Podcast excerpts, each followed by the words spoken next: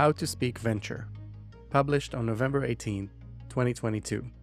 Written and read by Dror Poleg. A letter from FTX's most conservative investors explains why they'll do it again. Earlier this week, I highlighted the lessons that venture investors learned from the FTX fiasco. I wrote that given the opportunity, most of FTX's investors would do exactly the same thing tomorrow. Their job is not to avoid failure, it is to avoid missing out on the biggest success. It is also their job to say they learned their lesson before they do it again.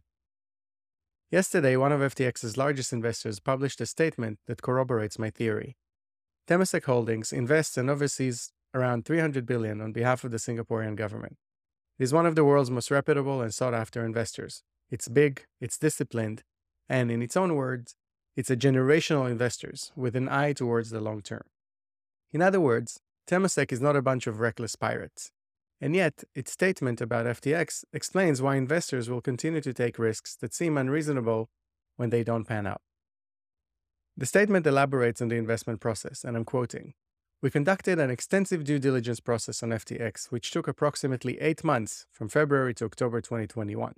During this time, we received FTX's audited financial statements, which showed it to be profitable. In addition, our due diligence efforts focus on the associated regulatory risk with crypto financial market service providers, particularly licensing and regulatory compliance uh, institutions, i.e., financial regulations, licensing, anti money laundering, know your customer, sanctions, and cybersecurity.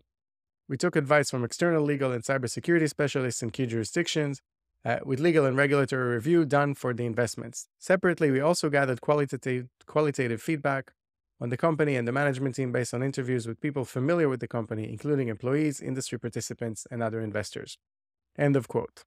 This makes perfect sense. Most people think that due diligence is some FBI style forensic investigation. In reality, it consists of reviewing lots of documents, talking to some people, and getting a bunch of consultants and service providers to tick a bunch of boxes. If a CEO or executive team lie, produce forged documents, or hide material information, an investor cannot and is not expected to know any better.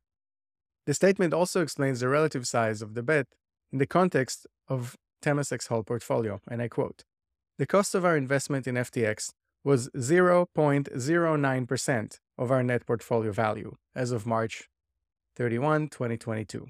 End of quote. Finally, Temasek's statement adds a little spin to make the whole thing seem even more reasonable than it actually was. And I quote There have been misperceptions that our investment in FTX is an investment into cryptocurrencies. To clarify, we have no direct exposure in cryptocurrencies. End of quote. This is hilarious. Imagine investing in Pornhub and saying, We have no direct exposure to pornography. You made a bet. Own it. But, as I pointed out above, it is part of the investor's job to say that they learned a lesson. Also note that awkward grammar, the statement says we have no direct exposure in crypto, when the correct English is we have no direct exposure to crypto. This seems like something a lawyer would write in anticipation of legal trouble. The kind of stuff that allows you to say, we never said we have no exposure to crypto. In short, the statement described the standard procedure Going in, you cover your behind, tick all the boxes, and size your position appropriately.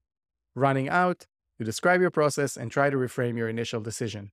And then you do it again. This is not meant as a criticism. It looks like Temasek did everything right, and their statement concludes in an honest and direct manner, and I quote, we continue to recognize the potential of blockchain applications and decentralized technologies to transform sectors and create a more connected world. There are inherent risks wherever we invest, divest, or hold our assets, and wherever we operate. We will continue to remain prudent and exercise caution even as we explore opportunities that are aligned with our structural trends to deliver sustainable returns over the long term for our overall portfolio. End of quote. If you're looking for financial returns, you have no choice but to take risky bets. These bets, by definition, include investment in companies and entrepreneurs that are pushing boundaries and are operating in legal gray areas. Our future well-being depends on investors that finance these type of crazy ideas. It also depends on laws that punish executive teams that lie, steal, and forge documents. As of this morning, the founder of FTX is still a free man and was not called in for investigation by the US or other authorities. If you're looking for an outrage, I would start with that. Thank you for listening, and as always, if you enjoy this podcast and newsletter, share it with your friends, subscribe, and have a great weekend.